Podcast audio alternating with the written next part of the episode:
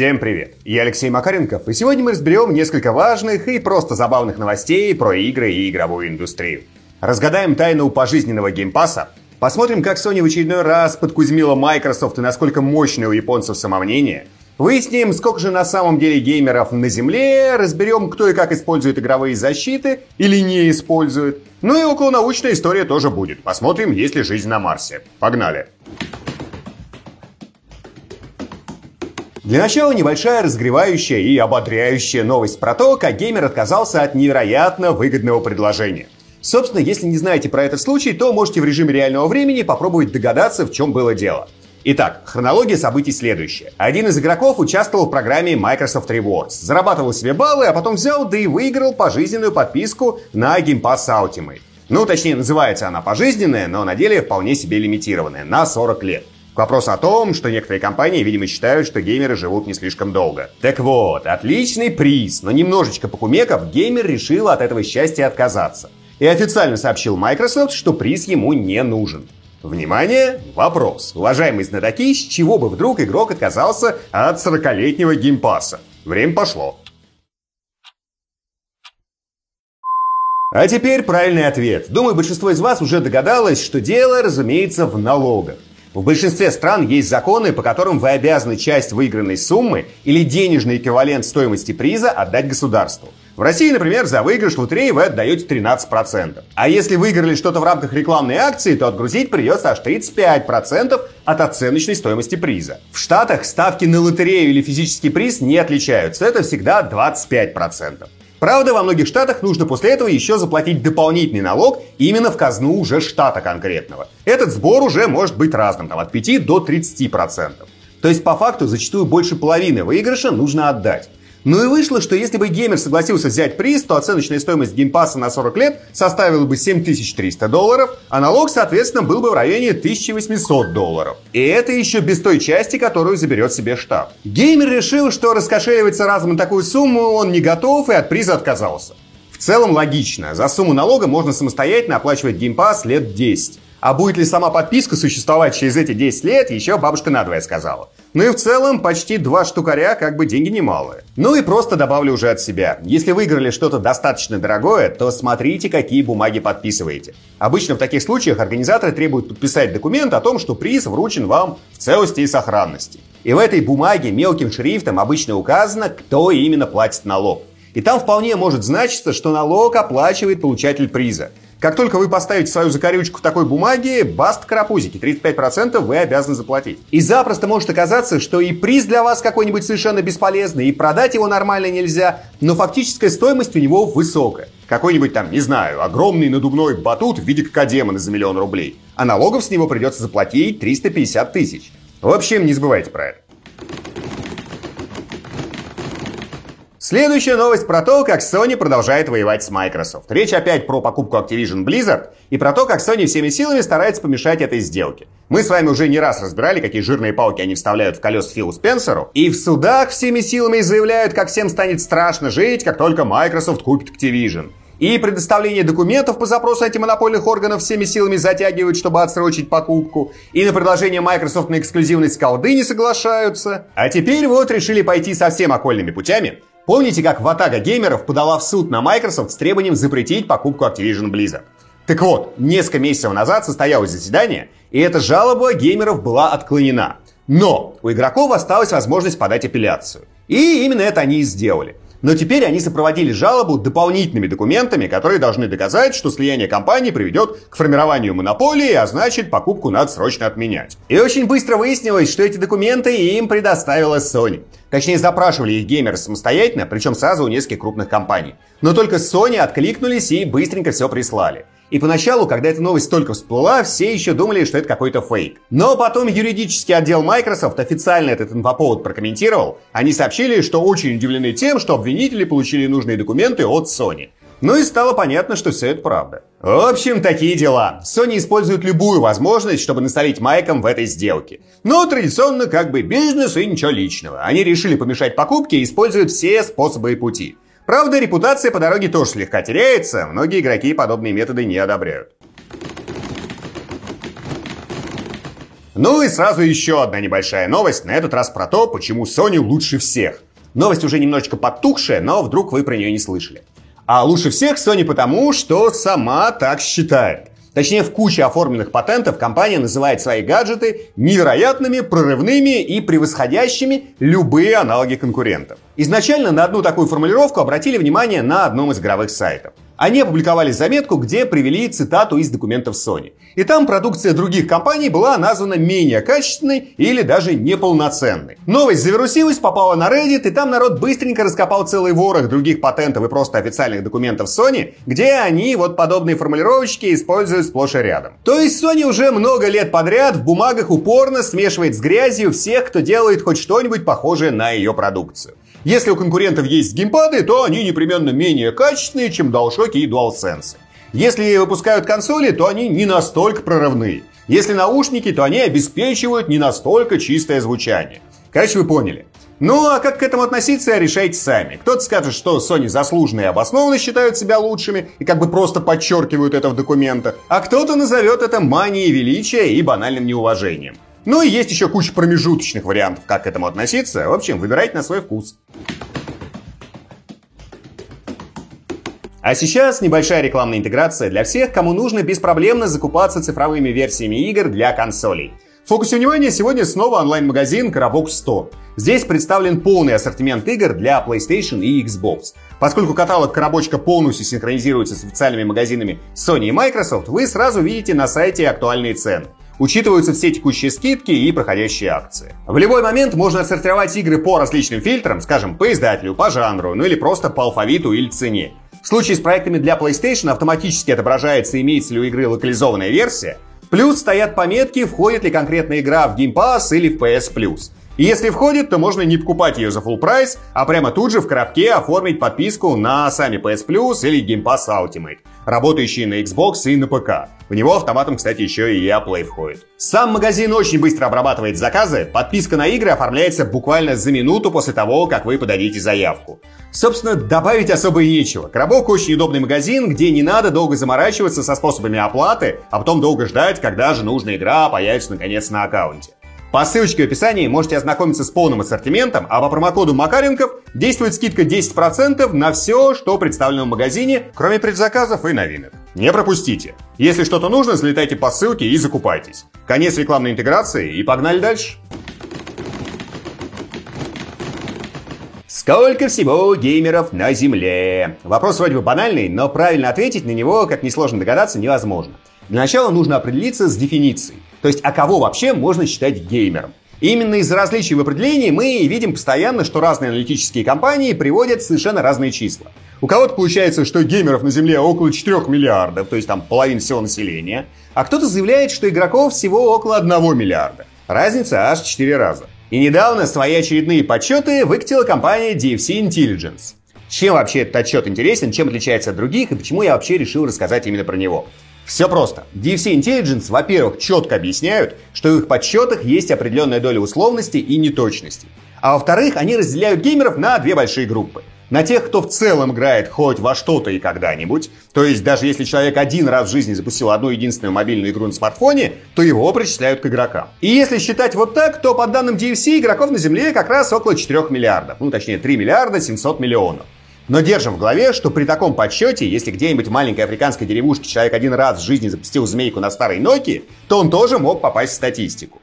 Ну и вторая группа игроков — это те, кто покупают специальные гаджеты для игр, то есть собирает игровые ПК или затаривает с консолями. И вот таких людей агентство насчитало всего около 300-400 миллионов. Ну и дальше в отчете следует такой восхитительный, очевидный и ничего не значащий вывод что если издателям и платформодержателям удастся пересадить вот эти оставшиеся три с хвостиком миллиарда игроков с телефонов на настоящие игровые устройства, то бизнес резко попрет в гору. Ну, как бы логично, если все, кто хоть раз в жизни пробовали хоть один какой-нибудь фрукт, резко начнут покупать, например, конкретно дурианы, рынок дурианов взлетит до невероятных высот, и вся планета начнет не слишком аппетитно пахнуть. Но не все любят именно дурианы, а главное, не у всех есть финансовая возможность их попробовать. Хотя, возможно, они и хотели бы, но нет. В общем, согласен, странноватая аналогия, но суть вы уловили. Не ведитесь, если кто-то где-то говорит, что геймеров полпланеты. На деле тех, кто играет плотно, сознанием дела, на серьезных игровых гаджетах, примерно в 10 раз меньше, чем половина населения Земли. Хотя есть еще один нюанс небольшой. Если вот считать за геймеров еще и тех, кто очень плотно и много играет именно на мобилках, то внезапно получается, что серьезных геймеров сильно больше миллиарда, но при этом меньше двух. Такие дела.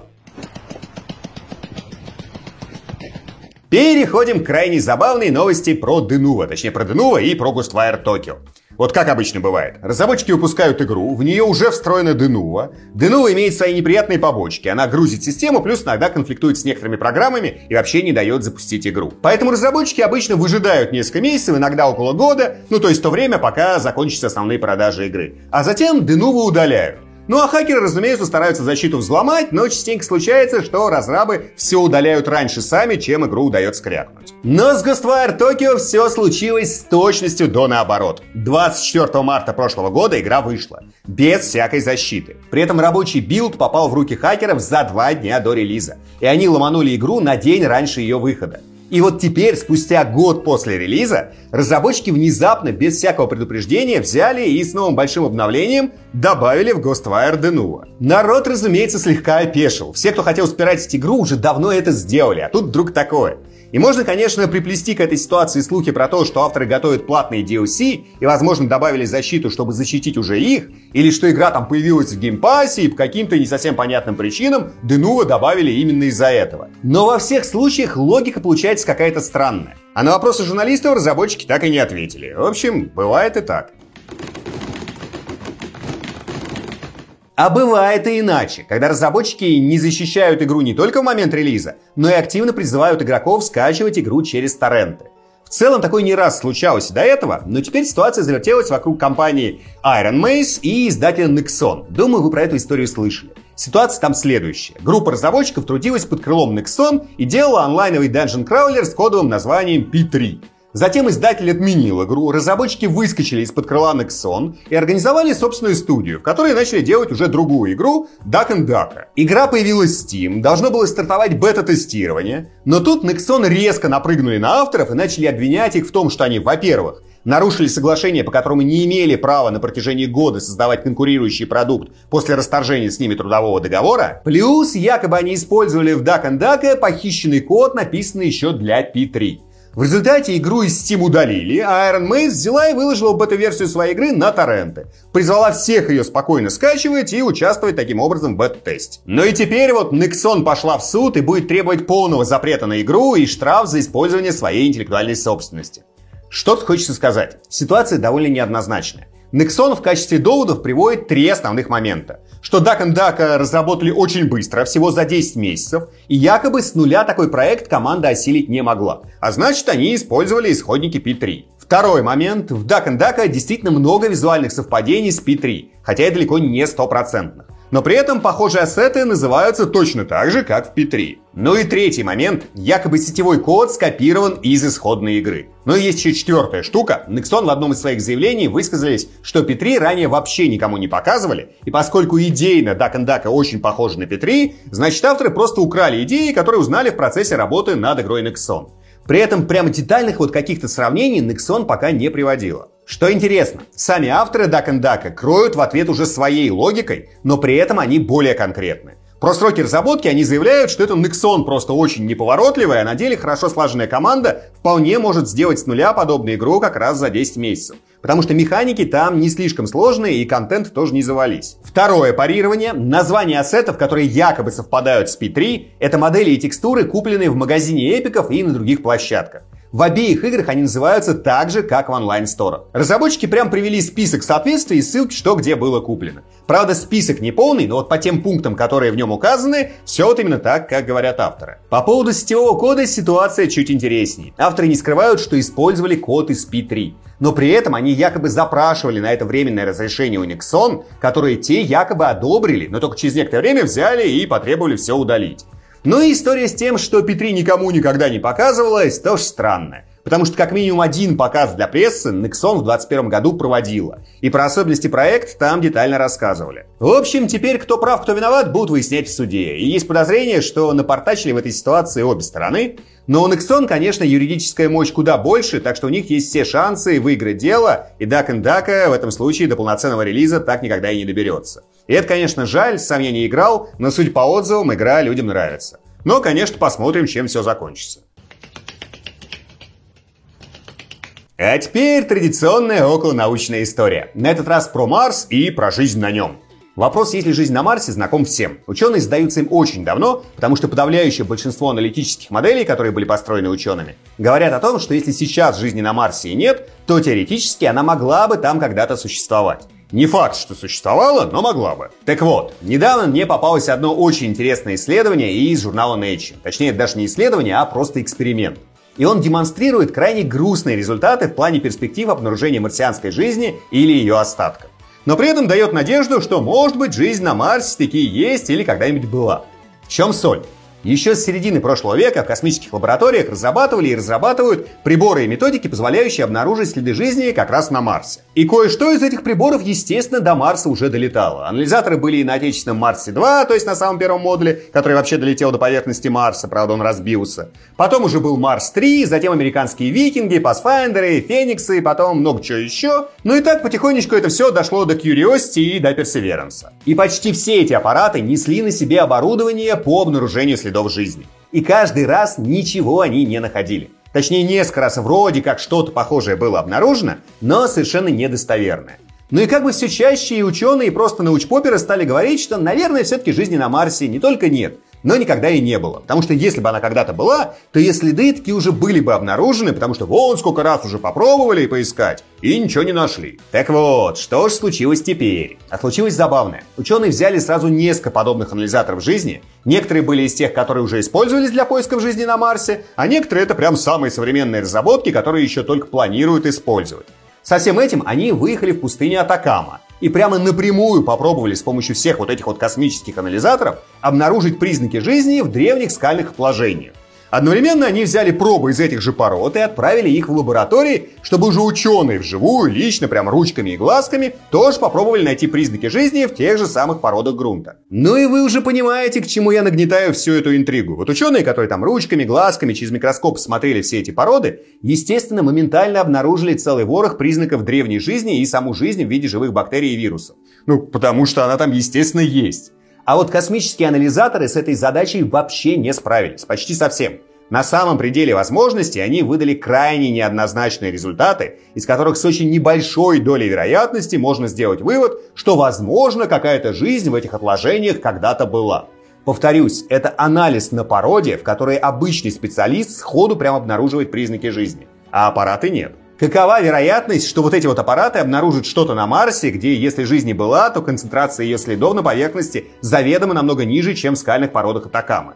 Разумеется, почти никаких шансов нет. Ну и в общем ученые сделали вывод, что современными методами обнаружить признаки жизни на Марсе практически невозможно. Даже если они там есть. А чтобы все сдвинулось с мертвой точки, надо вести пробы грунта с Марса на Землю, а не полагаться на анализы, которые делают с приборами прямо на Марсе. А вот с этим-то пока проблемы. Возвращать приземлившиеся на Марс аппараты мы пока не научились. Правда, Персеверанс как раз должен собрать и запаковать пробы грунта, а в 26 году должна стартовать следующая миссия на Марс, которая, если все пойдет по плану, эти образцы заберет и как раз доставит на Землю. И вот тогда уже ученые лично все посмотрят, и, возможно, это станет прорывом в обнаружении жизни на Марсе. Или не станет. Или вообще все пойдет не по плану, грунт не заберут и придется ждать следующую миссию.